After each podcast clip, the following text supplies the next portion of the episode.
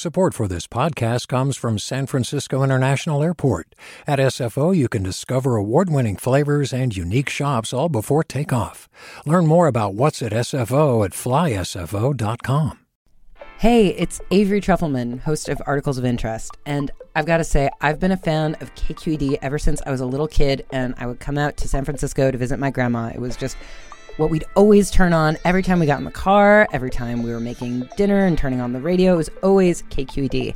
And then over the years, I've become a massive fan of KQED podcasts because this is local reporting at its best. These are answers to questions you've always wanted to know, interviews with exciting, unusual voices, necessary journalism, all told with love and care and artistry. And did you know that a majority of KQED's funding actually comes from members? It's just people like you and me supporting the programs they love while also getting access to cool events, behind the scenes footage, and so much more. If you want to sign up and be a part of this amazing community, visit donate.kqed.org slash podcasts to become a member today. That's podcasts with an S. Thank you for listening and thank you for your support. From KQED.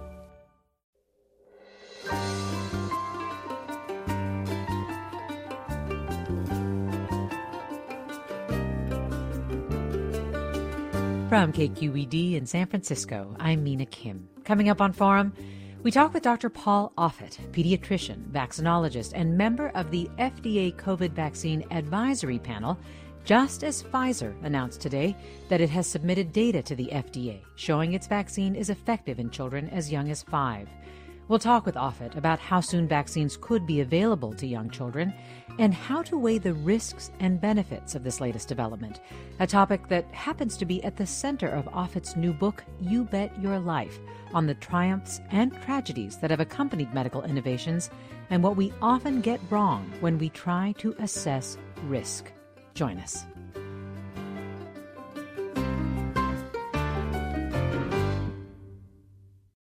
This is Forum. I'm Mina Kim.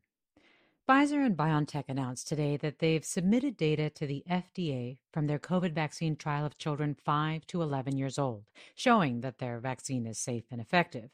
So, what are the next steps, and how long before a vaccine could be available to kids as young as 5?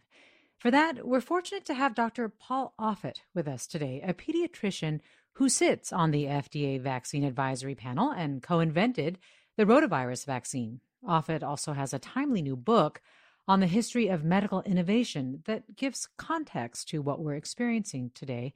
Dr. Offit, thanks so much for joining us. Thank you. And this new data from Pfizer, what will the FDA do with them? Well, again, it, it's you're looking at what I'm looking at so far, which is a press release. We're we're sort of in an era of science by press release. Um, we know that it's a 2,300 child study. We know that um, the the dose was roughly one third of the dose given to older adolescents and adults, about 10 micrograms per dose. We know that it was two doses. We know that it was three three weeks apart, and we know that the company has told us that it was safe and effective. But we really need to see all the data before we're going to make that decision about whether or not to approve this through emergency use authorization. I mean, so the question is, how did they come to that 10 microgram dose? What other mm-hmm. doses did they look at in the dose ranging trial. Do how how good how how um, uh, universal were those immune responses? Did all the children have have an excellent immune response, or only eighty percent or eighty five percent? And and most importantly, safety, safety, safety, safety. And that's that's the hardest part here because here you have a, a several thousand person child trial and you're about to give this vaccine to millions of children and you know you invariably learn the lessons about rare side effects the hard way so does the 10 microgram dose make sense to you given the fact that they're they're smaller so they may not need 30 like adults? Sure, but again, you'd like to see the data. I mean, when when companies make vaccines, they do something called phase one trials, which are dose ranging trials. So I'm going to presume when we look at the data that they tried three micrograms, five micrograms, 10 micrograms, 20 micrograms, 30 micrograms. And then they looked at look at the safety profile, looked at the ability of each of those doses to induce an immune response, which would hopefully correlate with protection. But you want to see those data. Right now, you and I are both looking at a press release. Yeah. So how long will that take, do you think? Because we've seen estimates that a vaccine could be available to, to young children, children 5 to 11 years old, as early as Halloween. We're hearing today that they've submitted their initial data and that they plan to request authorization in the coming weeks. Does that delay the timeline that's been suggested, or at least the hoped for timeline that was suggested, say, by Dr. Fauci? I would say it's possible. Um, you know, when you looked at, at when the data were submitted, say, for the adult uh, trials uh, under emergency use authorization. They were submitted in November. We met in, on December 10th and December 17th to approve Pfizer and Moderna's vaccine. And then within days, those vaccines rolled off the shelf. So I, so I think it's possible that in a month to a month and a half, we could see a vaccine for children now between 5 and 11 years of age, but we'll see. From your vantage point at the Children's Hospital of Philadelphia, and I'm sure you've been paying attention to the national numbers, are we in a dire situation when it comes to children? We're seeing stats that about a quarter or so are making up the new cases. Exactly. I, I, think the Delta variant has reached down and found children. When when the virus first entered this country uh, early last year, about 3% of cases were in children. Now it's closer to 27%. We're having 200,000, 250,000 cases in children a week. We're having 2,000 uh, hospital admissions a week. I was just on service last week, and, and our hospital, consistent with the national average, uh, seeing a lot of children in the hospital with uh, with COVID, uh, several in the intensive care unit. It's mm-hmm. it's hard to watch, and so we can't, I can't wait for there to be a vaccine. And then what's going to be even more frustrating is that when we have a vaccine, convincing people to get it because we have a vaccine for the 12 to 15 year old, but only about 40% of parents choose to give it. Yes. Uh, really quickly, could you clarify the role of your advisory panel and the broader FDA? What role will you play in the approval process?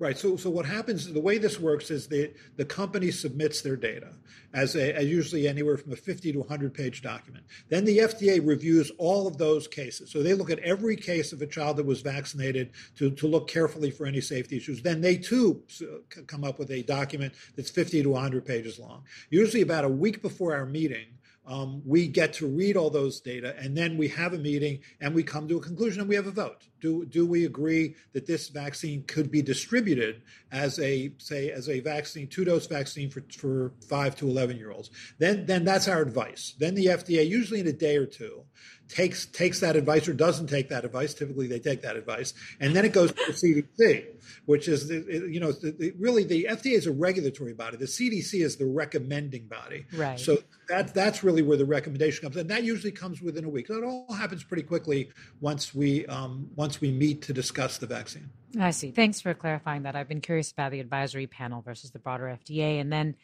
Are you hearing anything about vaccine approval for kids under five? Meaning, not so much approval, but when you could expect data submitted about that. Right. So according to Pfizer, they they've they've they're in the midst of doing those trials. Here, the dose in a, a, child between six months and five years of age is three micrograms per dose as a two dose vaccine. So, mm-hmm. again, this is now a tenth of the dose given to older adolescents and adults. And supposedly, they think they're going to be ready to submit that those data by no later than the end of October, beginning of November. So, by, by the new year, hopefully we'll have a vaccine for children down to six months of age. And again, from your vantage point, how concerned are you about transmission and infection in babies or those zero to five? Are you seeing a lot of that? we certainly have children in our hospital less than five years of age, including in the intensive care unit. So it can happen. It is it is less common. Certainly, when the virus came into this country, um, I would say roughly 90, 93 percent of the deaths were in people over 55. So we were very good at vaccinating um, our older people and people with high risk medical conditions. Um, but we haven't been very good, obviously, about vaccinating um, children because we didn't have a vaccine. So now we have a vaccine for the 12 to 15 year old. Um, and hopefully we'll be able to have a vaccine for younger children because they represent a significant part, part of the population. And if we're going to reach herd immunity, mm. it's critical that the children do get vaccinated. Mm, that's my next question. But let me quickly invite our listeners to join the conversation. I'm sure they have questions about the, these new data submitted by Pfizer and, and what that could mean for kids and a vaccine. Also, curious listeners, um, whether or not you plan to vaccinate or inoculate kids right away once it is authorized. 866 733 6786. Again, 866 733 6786. Email us, forum at kqed.org, or get in touch on Twitter or Facebook with your questions or comments at KQED Forum. We're talking with Paul Offit, Professor of Pediatrics and Vaccinology the University of Pennsylvania School of Medicine, Director of the Vaccine Education Center the Children's Hospital of Philadelphia. So, Dr. Offit, could getting kids 5 to 11 vaccinated get us to herd immunity, get us to the point that we would need to be at to really manage this? That's a great question. I would say right now, if you look at, at the country, probably about 55% of the population is vaccinated. Probably another 100 million people at least have been naturally infected. I mean, when you see those data on CNN or MSNBC, or Fox that roughly 42 million people have been infected. That that number is off by at least a factor of three. So so I think that at least 100 million people have been also naturally infected. Now those aren't two separate groups. Obviously, there are people who've been naturally infected and immunized, and vice versa. But you're probably at about 75% population immunity because natural infection also protects against serious disease. You probably need to get to at least 90% population immunity. So there's at least another 15 or 20% of the population that needs to be vaccinated, which is probably going to be about 30 30 million people. And, you know, you have about 65 million that are just simply saying no thanks. But we're hearing that, uh, for example, this past week was one of the slowest weeks with regard to vaccine uptake. There's been a decline in terms of pace of people who are seeking out the vaccine. Just a little bit ago, you talked about the concern around vaccine uptake for kids because of what you've seen among teens. What do you attribute this decline to?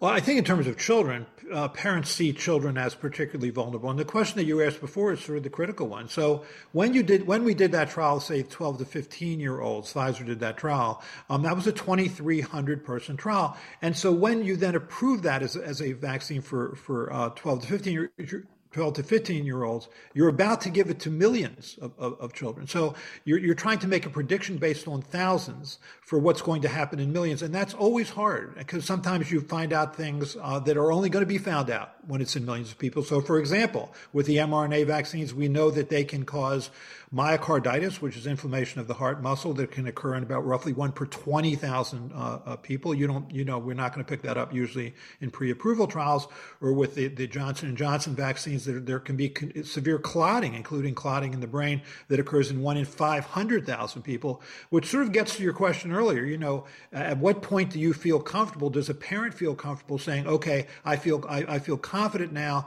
that the benefits of that, this vaccine clearly outweigh the risks, knowing that there are risks? Risk. But the fact of the matter is, and it's sort of the point of this book, there are no risk free choices. There never are. There's just choices to take different risks. So the goal is to try and, as dispassionately as possible, pick the lesser risk. Well, I should rem- remind people your book is titled You Bet Your Life From Blood Transfusions to Mass Vaccination The Long and Risky History of Medical Innovation. And we're talking with Dr. Paul Offit. Pfizer and BioNTech announced today that it submitted data to the FDA showing that its COVID vaccine is safe and effective in children ages 5 through 11. What are your questions about?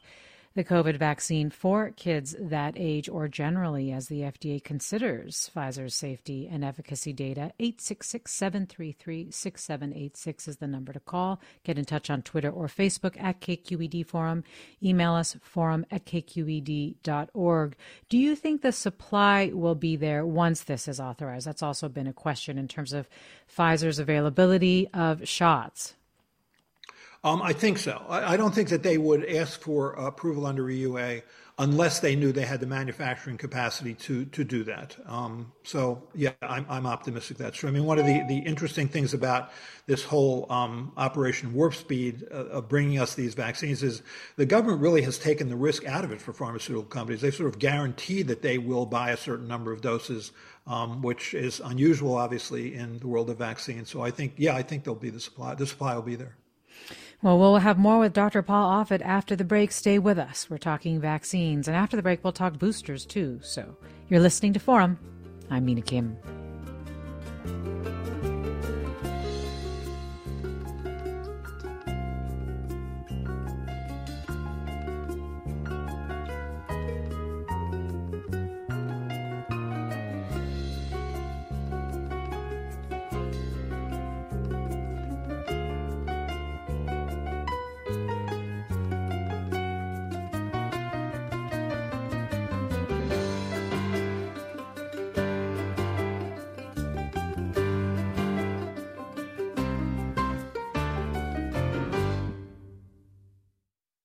Support for Forum comes from San Francisco Opera. Set 10 years after a school shooting, the critically acclaimed opera Innocence takes us into a complex emotional journey where our understanding of innocence and guilt is constantly upended. Kaija Saariaho's ethereal score collapses the past into the present as a community of survivors grapple with how to move forward. Don't miss the highly anticipated American premiere of Innocence, June 1st through 21st. Learn more at sfopera.com. Welcome back to Forum. I'm Mina Kim. We're talking with Dr. Paul Offit this hour, pediatrician, vaccinologist, and member of the FDA COVID Vaccine Advisory Panel just as Pfizer announced today that it has submitted data to the FDA showing its vaccine is effective in children as young as five. Dr. Offit has a new book, You Bet Your Life From Blood Transfusions to Mass Vaccination The Long and Risky History of Medical Innovation. You can join the conversation. Email us forum at kqed.org, call us 866 733 6786 or get in touch on Twitter or Facebook at KQED Forum. So, just before the break, I was asking you about supply of vaccines, and that was also a question since now. Uh, you know, the authorities have confirmed that uh, Americans can get booster shots if they meet three types of criteria. First, can you talk a little bit about the pri- about the criteria? Explain who is eligible for the booster shot, Dr. Offit. Right. So this has been confusing, and I think confusing yes. American public. I think when President Biden sort of stood at that podium and said that starting on September 20th, there's going to be a vaccine available as a third dose for everybody over 16 years of age, he, I think, inadvertently sent out the message that this is not a two dose vaccine for the mRNA vaccines in particular, that, that you really, fully protected only you've gotten the third dose. So I think suddenly people thought, wait, I'm not protected. Two doses is not protective. So I think what happened at the CDC meeting last Thursday, which was important, was they had a slide that said, if you've received two doses of an mRNA vaccine as you are a member of the general public, consider yourself fully vaccinated. But there are some groups which also benefit from, from a, a booster dose. Now, it really boils down to what is the goal of the vaccine. If the goal of the vaccine is to prevent serious illness, all the data to date in the United States that's been either published or presented have shown that the vaccine continues to be excellent at protection against serious illness, including both vaccines, including all age groups, and including with Delta right up to the present time. So we've met that goal. I think what happened here was that, that because this is true of every vaccine, the level of virus neutralizing antibodies in your serum declines over time. And with that, there's a lesser protection against asymptomatic infection or mildly symptomatic infection where you still can be contagious, the thinking was, okay, well, let's sort of boost that immunity. Um, and so the, the groups, that the, the key groups, the key two groups are one, people who are over 65 years of age, period. Two is people who are between 50 and, and, uh, and, uh, and um, 64 years of age who have a high risk medical condition. So anybody over 50 with a high risk medical condition and anybody over 65 period. Then, then the, the advisory committee for immunization practice had more trouble with the next two groups. So the next group was anybody who is over 18 who has a high risk medical condition. And then the fourth group was anybody over 18 who works in a situation where transmission is likely to be high, like a hospital, for example. The reason they had trouble with that is that to date, evidence is that two doses are excellent at protecting against serious illness, which is the goal. Also, once you get to the lower lower age limits, you know, the 18 to 29 year old age, age group, then you're talking about risks like myocarditis, which, although rare, like roughly one per 20,000 people, are still nonetheless real. And if the benefit is not absolutely clear, then you have to consider that risk. So, under those two circumstances, meaning greater than 18 and working in a condition where transmission is high, or greater than 18 with a high risk medical condition, there they were more uh, equivocal and basically um, left it up to the uh, to the individual, especially one with a high risk medical condition, to speak with their doctor. Did you vote in favor of these conditions on the panel, Dr. Offit, or did you have reservations about it? Since I know that you have said so many times that it's very important to get shots in people who are unvaccinated, who have not been vaccinated yet around the world. And that's the point. And and the C, the CDC, to their credit, had a slide that said on it right at the top, the priority is vaccinating the unvaccinated. So if you talk, for example, about vaccinating people over 50 who have a high risk medical condition, the fact remains that if you look at people in, in hospitals who are in the intensive care unit, the problem isn't that they haven't gotten a third shot. The problem is that they haven't gotten any doses. And, and that's the issue. And so the, really the question comes, that's why your question is important is is to what extent vaccinating people who are already vaccinated how is that going to move the needle of the pandemic by by offering or affording possibly less contagiousness? And we'll see. I mean i hope it does because that's really the goal here. But if we really want to change the arc of this pandemic we have to find a way to vaccinate the unvaccinated and that's been hard. But you're good you're good with this where everybody landed on boosters? Um, not really. I, I, guess I think it's been so confusing the way it's been messaged. So now we're trying to make it clear that that two doses for the general population is fine. That you could, you know, that if you're over 50, you might benefit from from from getting a third dose in terms of protecting you against serious ills. But to date, all the data are that you are protected against serious disease right up to the present time. Doesn't matter your age, both vaccines. There's really not clear evidence of fading immunity, nor would you expect there to be, because when you talk about protection against serious illness, the critical part of the immune response associated with that is immunological memory. And it looks like two doses of mRNA vaccines or even one dose of the Johnson & Johnson vaccine induces excellent immunological memory, which typically is lifelong. I mean, what isn't life, or, or certainly for many years, what isn't lifelong is neutralizing antibodies in your bloodstream, which always fade to some extent. And so that's when you talk about boosting to try and protect against asymptomatic or mildly symptomatic. So if you're talking about that, if that becomes the goal, then you're really talking about yearly or every two year booster doses. And so that's what's been confusing. Is this a three dose vaccine or is it a two dose vaccine that requires frequent booster dosing? Which is it? And I think it's been confusing in the messaging. I see. The reason that I ask is because we do hear from our listeners who are concerned about whether or not they should get a booster or maybe they got Johnson and Johnson's vaccine and feel like they should run out and get another one and are unclear whether or not they, they should get Pfizer if they're eligible to get Pfizer. The Pfizer booster is just for people who got Pfizer, right? And the Moderna booster is for people who got Moderna. Correct? That's correct, but we don't we don't yes have a uh, an, an, EUA approval for the Moderna booster. It, it, it is I think right around the corner, and it's also a lesser dose. Oh, I mean, that's right. I think yes, you're right. Moderna is around the corner in terms of for for the older age group. Yes, so, it looks like that the the uh, the booster for the Moderna would be 50 micrograms, whereas the, the normal dose is 100 micrograms, whereas it's the same dose for the Pfizer booster. That's why you really shouldn't mix and match. Yes, though there I have heard anecdotally of some cases of that people getting a Pfizer shot, say after they got a different vaccine to start. It sounds like that's dangerous potentially. Well, it's just it's just uh, there aren't. I'm not sure it's dangerous. I think we you, you are sort of waiting for the data to look at that. I, I certainly um, we need those data. I, I, wouldn't worry about danger so much as just wait till, till you see, because you know when you're making it up, and, and, I think not just a few people, I think a lot of people are doing that. Um, you know, I just wish we had the data to back that up, and then a clear recommendation for the CDC on what to do. Really quick though, is Moderna booster is that approved for people with weakened immune systems who got Moderna? Do you know? Yes. Okay. Shannon in Albany is calling in. Let me get to her. Shannon. Oh, hi. Uh, thank you for taking my call. Um, I have a 13 year old and a 10 year old, and I got my 13 year old vaccinated, who was 12 at the time, like the very first day he was able to. And I intend to do the same with my 10 year old. And it, yes, it is about avoiding COVID for them, but for me, much more, it's about avoiding the the disruption and chaos of school for the past, you know, for the past two years schools have been so profoundly affected and basically thought thought of last throughout this whole pandemic in terms of keeping our schools open and keeping our kids in school.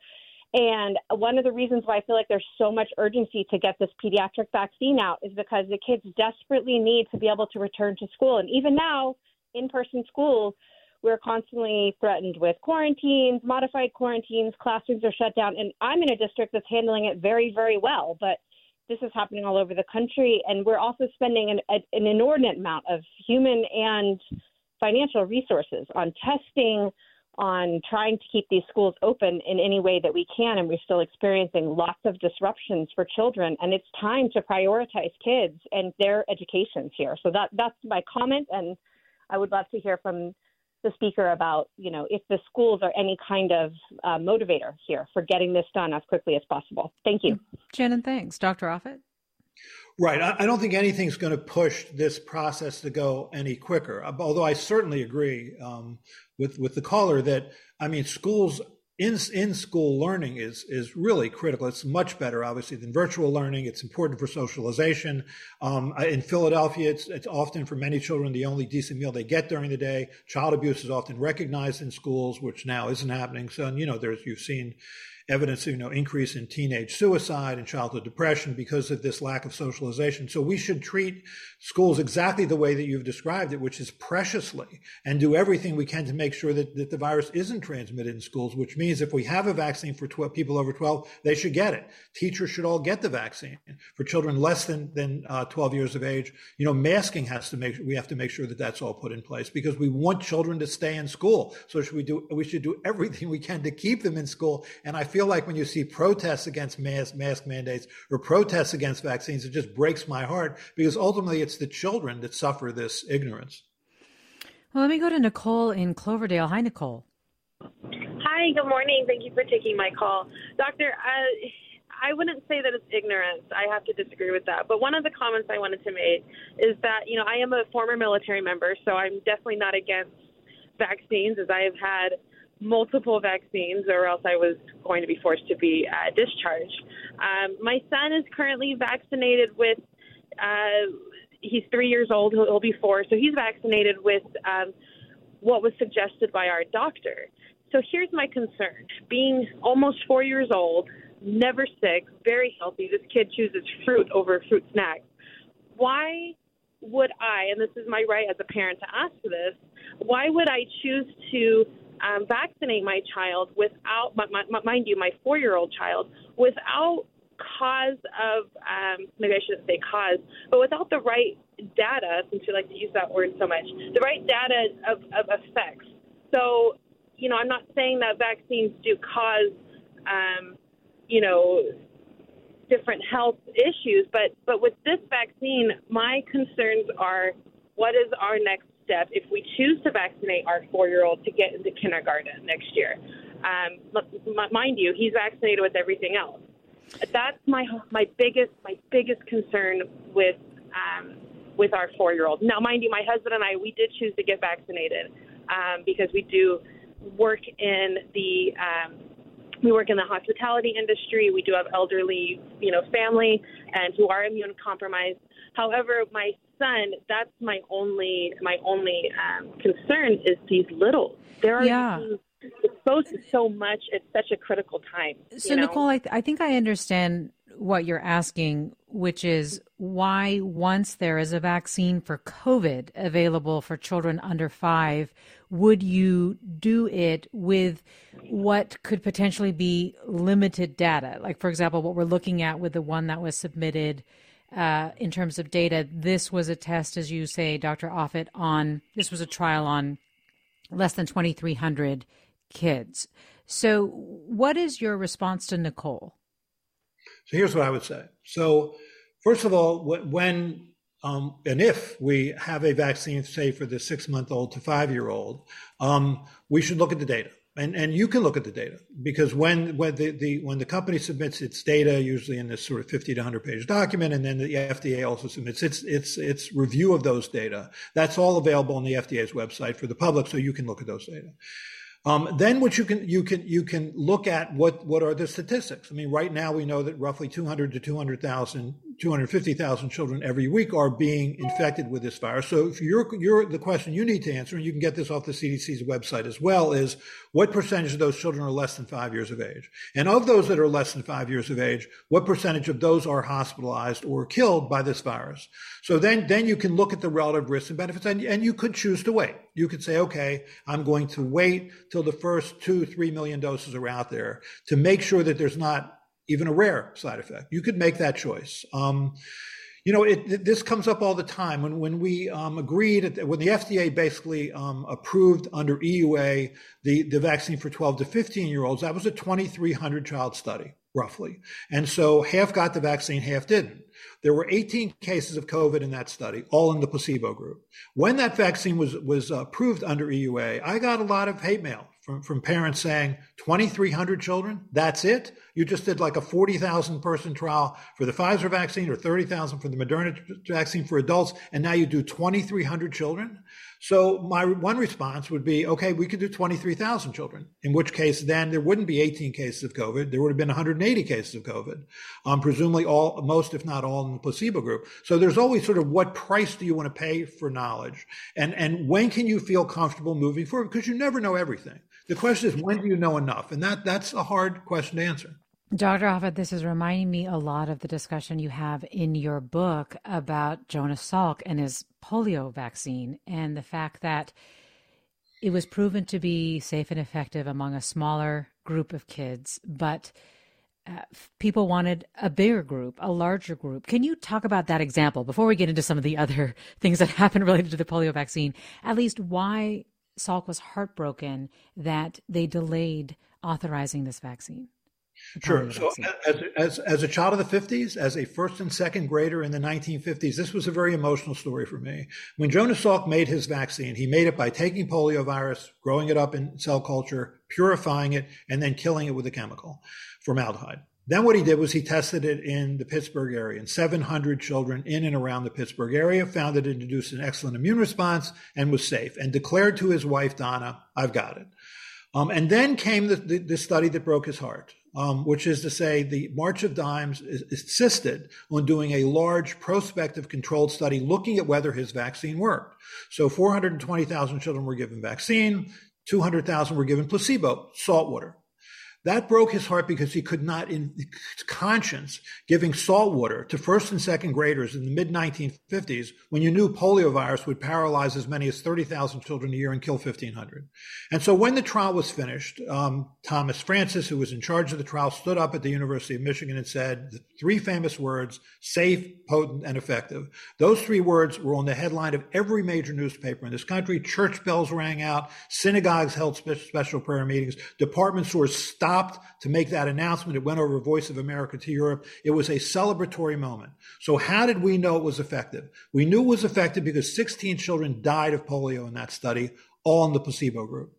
We knew it was effective because 36 children were paralyzed in that study, 34 in the placebo group.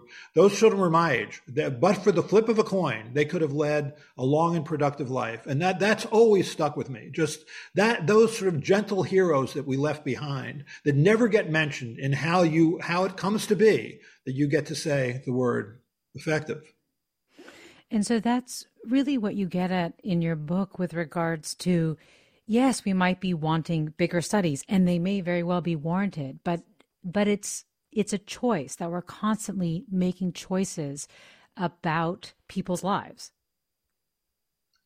Absolutely. I mean, it, it's it's you know when when do you move forward? And this is going to happen now when when we get to the five to eleven year old and the six month to, to five year old. You know, you, you you I think parents sometimes wrongly think that that the the the a choice not to do something um, is a risk free choice, but it's not. It's just a choice to take a different risk. And that getting to your previous caller, what is that risk? How can I define that risk? How can I feel comfortable moving forward? Should I wait? Should I wait until a few million doses are out there? And while you're waiting, you may find out, unfortunately, that you know your child may have been one of the ones that were infected. We certainly know more children are getting infected now. A Delta has reached down into children. It has found out that children are fully susceptible to this virus and is, is causing harm. Articulate for me what people are choosing when they choose not to get vaccinated. Right. I think they, they, they assume that that is the safer choice, that doing nothing is, is, is, is a safe choice, but doing nothing is doing something. It's making a choice to put your child at a different risk. That, then that's, that's the issue, of assigning risk and benefit. You know that, for example, in, in the 16 to 17 year old, that, that th- those children had about a one in 5,000 chance of having myocarditis, inflammation of the uh, heart muscle associated with mRNA vaccines. Now, the good news, if there's ever any good news about myocarditis, is that it was short lived and, and uh, transient and self self resolving. But um, again, you know, it's it's hard to watch that. Yes, and as you articulated in your book, it's a choice to risk infection, hospitalization, and potentially long term disability. Your point about how not doing something is still a choice. We'll be talking more with Paul Offit after the break. Stay with us. We've all got those parts of our house where the internet just won't go. Well, if you had wall to wall Wi Fi from Xfinity, you could worry less about dead spots. Because with wall to wall Wi Fi from Xfinity, you get fast speeds, reliable connection in every room, and power for all of your devices, even when everyone's online. That's wall to wall Wi Fi only with Xfinity. Restrictions apply, not available in all areas, actual speeds vary. You're listening to Forum. I'm Mina Kim. We're talking with Dr. Paul Offit, professor of pediatrics and vaccinology at the University of Pennsylvania School of Medicine, a member of the FDA Vaccine Advisory Panel, also co inventor of the rotavirus vaccine. His new book is You Bet Your Life From Blood Transfusions to Mass Vaccination The Long and Risky History of Medical Innovation. You, our listeners, can join the conversation. If you have questions about, say, for example, the COVID vaccine for 5 to 11 year olds, in light of the fact that Pfizer has submitted data on its initial trial. Also, if you have questions about boosters for adults or anything that you are hearing from Dr. Offit with regard to the situation that we're in now with vaccine uptake, 866 733 6786 is the number. 866 733 6786 at KQED Forum on Twitter or Facebook. Our email address, forum at kqed.org. Michael tweets Many of the vaccine hesitant people I know resist the mRNA technology, calling it gene therapy. Will there be a conventional killed virus vaccine for COVID? Your reaction to that, Dr. Offit? So uh, there is. I mean, the uh, Sinopharm in China has two actually vaccines that are whole killed viral vaccines, given as two dose uh, two doses several weeks apart. Um, not quite as effective as the mRNA vaccine, so that exists. Um, also, no- Novavax, which has a purified protein vaccine, sort of similar to the hepatitis B vaccine or human papillomavirus vaccine. They just published in the New England Journal of Medicine again about a two dose trial showing efficacy that that's excellent, certainly against severe disease. So I, I do think you will start to see these vaccines come into the United States because I think this virus is going to be with us for a while. And we may find that there are different strategies, offer different safety profiles, offer different duration of immunity. And, and uh, I think we'll be watching that happen over the years. We had talked before the break about the polio vaccine. Can you talk about the other side of this, which I think is really interesting? This book, You Bet Your Life, you highlight a lot of of examples of really terrible things that happen related to medical innovation, manufacturing errors, or or hubris even. First, can you describe the tragedies that occurred around the polio vaccine? Because I think it's also related to some of the things that we've been talking about today. Right. So, so when Jonas Salk made his polio vaccine, and then it was released in April, uh, middle of April of 1955, five companies stepped forward to make it. Um, one of them, Cutter Laboratories of Berkeley, California, made it badly. So they failed to fully inactivate the polio virus that was in the vaccine. As a consequence, about 120,000 children were inoculated with live, fully virulent polio virus. About 40,000 developed abortive polio, meaning short lived paralysis. 164 were permanently paralyzed for the rest of their lives, and 10 were killed. I, I, think it was probably the worst biological disaster in this country's history and led to, to the birth of vaccine regulation in the United States, the creation of the Division of Biologic Standards. And now we have a much higher standard for vaccines than we had then. I mean, and, and it's, uh, it's invariably true that the, uh, as Michael Harris says, the history of drug regulation is built on tombstones. Why are you highlighting this at this time when so many public health officials are trying to get people to say trust the innovation of the vaccine right now for COVID? Well, I think I think people have to have a realistic look at at, at, at how we learn. I mean, we do learn in fits and starts. I think people get upset, for example, when when Dr. Fauci say says makes one recommendation and then uh, a couple months later makes another recommendation. But he does that because we learn as we go because uh, I think one of the, the strengths of science and scientists is that we're willing to throw textbooks over our, our back shoulder as we learn more and more. And, and, and it, it, it's that circumspection that I think is what makes science uh, and scientists uh, uh, strong in that sense that, that you're willing to to go with new data. And I just think, you know, as I go through like this, the, the book, if you take sort of blood transfusions as an example, I mean, a couple hundred years ago, we used farm animals as our source of blood when we transfused ourselves. And so I sort of go through the story of blood transfusion and say, okay, well, would you get a blood transfusion then? Okay, so now we don't use farm animals anymore because people had terrible reactions because of blood type mismatch. Okay, so now we learn about blood typing, ABO blood typing. Okay, well, would you get a, get the blood transfusion? Transfusion now, but we still don't know about Rh blood typing, the sort of an O positive, it's the positive part. Okay, so now we know about Rh uh, factor. Would, would you get a blood transfusion now? So then hepatitis B virus or hepatitis C virus enters the blood supply in the 40s, 50s. Okay, so now we have tests to detect those viruses. Would you get would you get a blood transfusion now? Then what enters the blood supply in the 1980s that kills thousands and thousands of people? HIV, right? As, as AIDS comes into this country, all right, would you get a blood transfusion now that we know about HIV? And, and so how would you get a blood transfusion today, knowing that there are, are viruses that we um, either don't know about or, or don't detect because we don't detect all possible viruses and, and, and when you get whole blood? Would you get a blood transfusion now, or would you choose to get artificial blood? You know, there, there's now some sort of first steps into the, into the uh, land of artificial blood. And it, it's always true. You know, would you get would you get a, a heart? So there are 4,000 people on the heart transplant waiting list. 1,300 will die while waiting, die. So would you be willing to be one of the first to get a pig heart? We do have some work with using pig valves in people, so it's not completely nascent.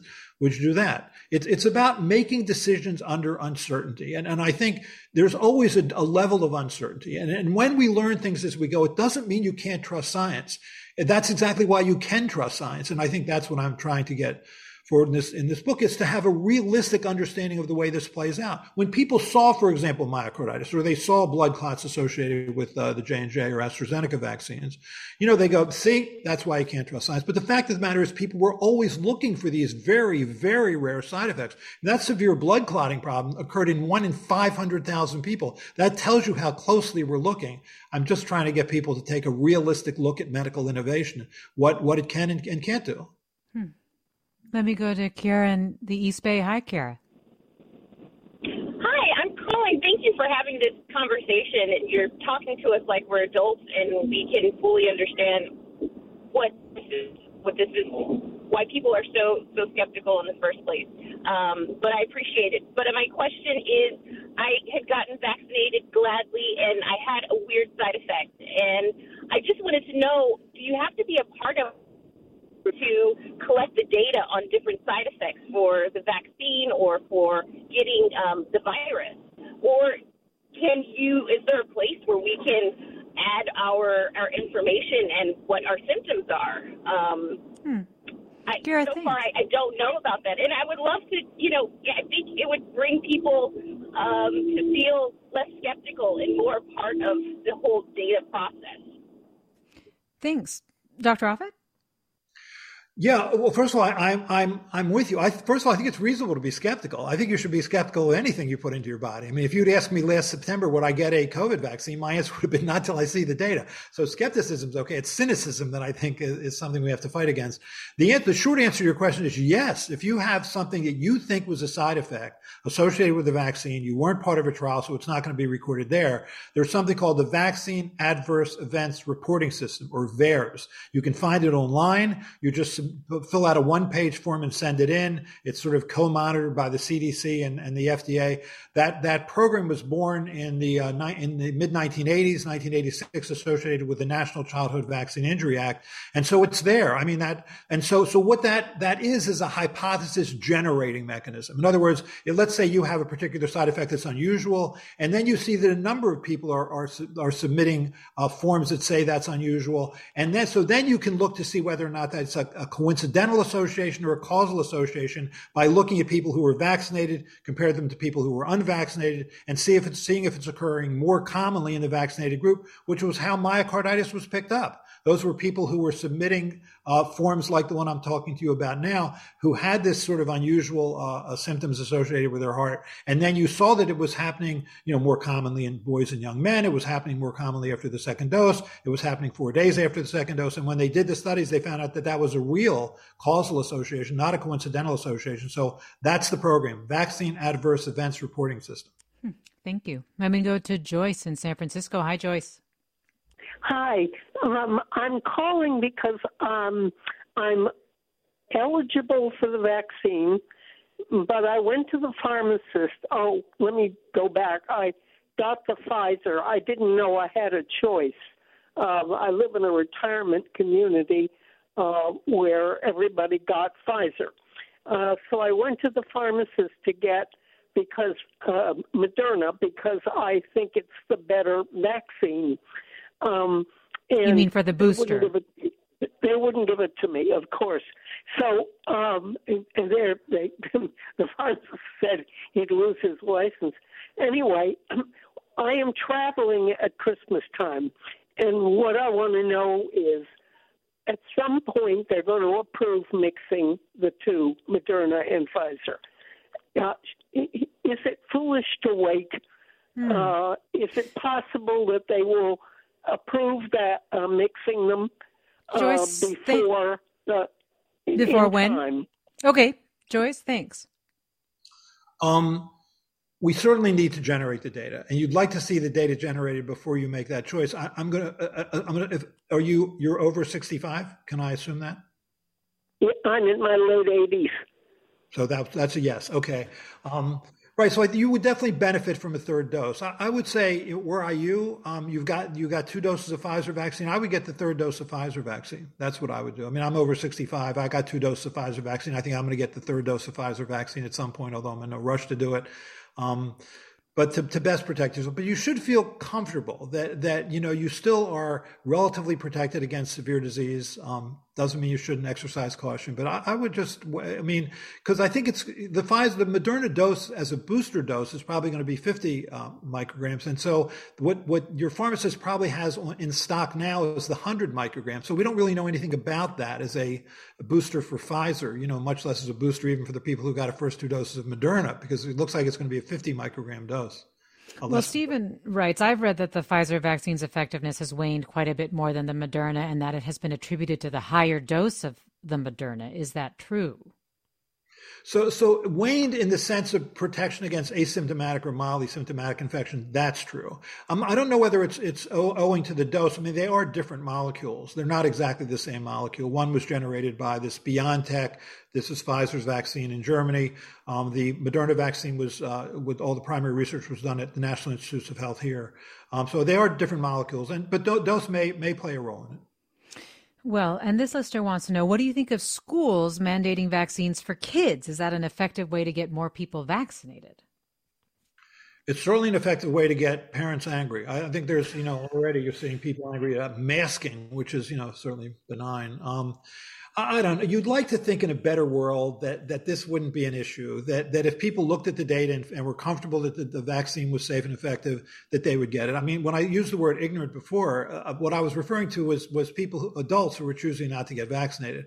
I mean, how much more data do you want to, to tell you that the vaccine is safe and effective and prevents you from being hospitalized or, or, going to the ICU or going to the morgue. I mean, we couldn't have more data at this point. And I just feel like that is a certain level of either, however you want to define it, willful ignorance or incredible selfishness to choose not to vaccinate. I mean, when I rounded on, in our hospital uh, last week, you know, we, we, have, we had a 19 year old, you know, who was who was sick, and you know, and, and he's sick. He's struggling for for his for breath, and you know, the, neither of the parents are vaccinated. And this was hard enough last year. I mean, he could have been vaccinated, he wasn't. His parents could have been vaccinated, he wasn't. And uh, and this year, what makes it all the harder is this is preventable. It's so hard to watch children suffer. You can't help but get frustrated and angry. I imagine that is the case. I should remind listeners that we're talking with Dr. Paul Offit. His new book is You Bet Your Life, and uh, you are listening to Forum. I'm Mina Kim.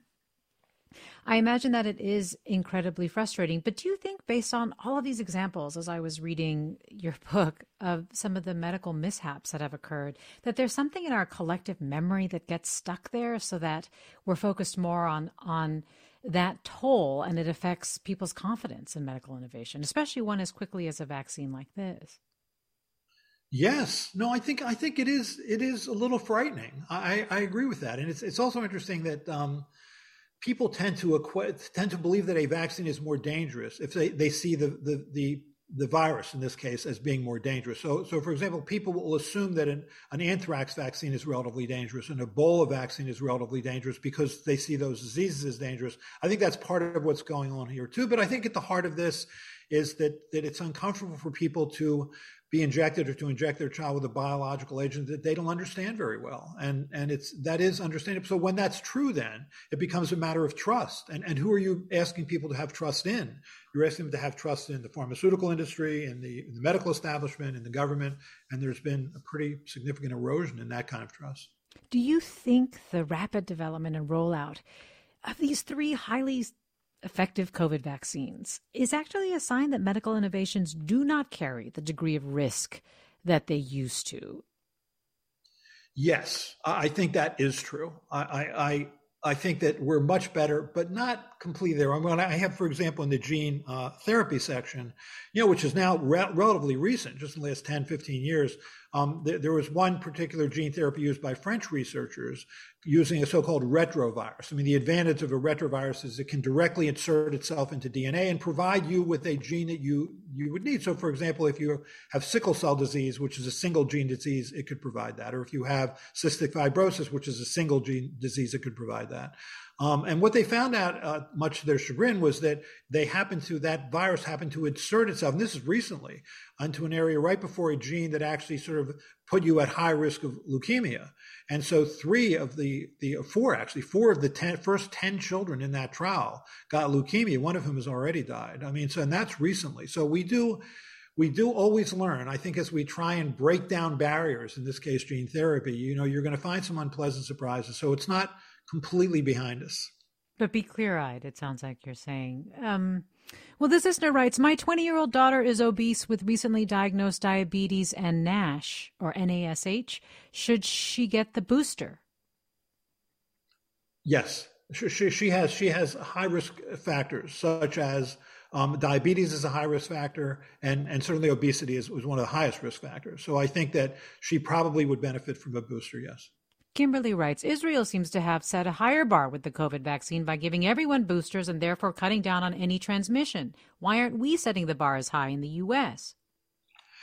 Right. So that's the question. The question is, is if we give a booster and will no doubt decrease the incidence of um, asymptomatic infection or mildly symptomatic infection, will that make a difference in our in our pandemic? It's not. It's not clear to me that's true. First of all, Israel started about three three and a half months before us. They have a higher general vaccine rate than we do. Um, so I'm not sure Israel directly um, corresponds to our stuff. Um, but but um, and so I do do um, worry that we're sort of diverting our attention to some extent to these booster dose, and we're kind of created this kind of third dose fever. Whereas the real problem in this country is getting people who are unvaccinated to be vaccinated because they are basically the source of this pandemic at the moment. Well, let me see if I can get one last question. John writes I'm over 65 and immunosuppressed due to having a solid organ transplant, and I'm not alone in that. I've received a third dose of the Pfizer vaccine, which has been characterized as not a booster, but is completing the primary series. Will I and others like me need a booster in six months? John goes on to say, and thank you, Dr. Offit, for all you have done to champion vaccines over your career.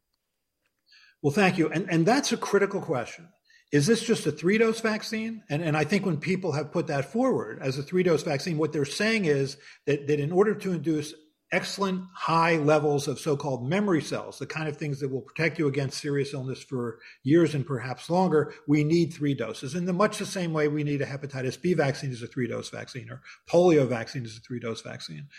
Um, but when they're talking about trying to prevent asymptomatic or mildly symptomatic infection, which really depends on keeping the level of neutralizing antibodies high, then you're really talking about a booster. So I think that definition is critical. It's a really good point.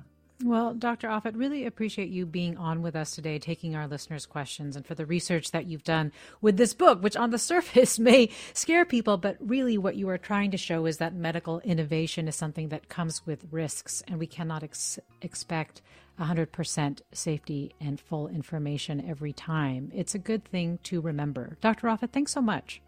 Thank you. And I want to thank our listeners for sharing their questions, comments, and Susan Britton for producing today's segment. You've been listening to Forum. I'm Mina Kim.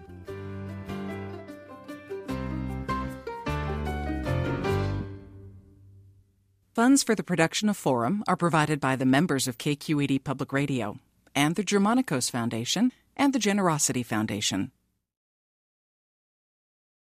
Support for Forum comes from San Francisco Opera. Set 10 years after a school shooting, the critically acclaimed opera Innocence takes us into a complex emotional journey where our understanding of innocence and guilt is constantly upended.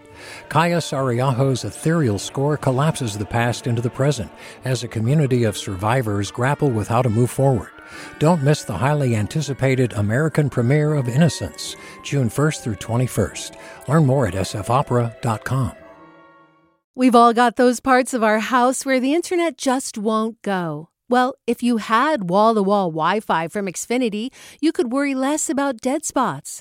Because with wall to wall Wi Fi from Xfinity, you get fast speeds, reliable connection in every room, and power for all of your devices, even when everyone's online. That's wall to wall Wi Fi only with Xfinity. Restrictions apply, not available in all areas, actual speeds vary all over the country. We need to improve reading in Wisconsin. Schools are changing the way they teach reading. I'm calling for a renewed focus on literacy. We have gotten this wrong in New York and all across the nation. And it's happening because of a podcast. I think your podcast has changed my life. And I'm going to share this podcast with everyone I meet. Sold a Story investigates how teaching kids to read went wrong. New episodes of Sold a Story are available now.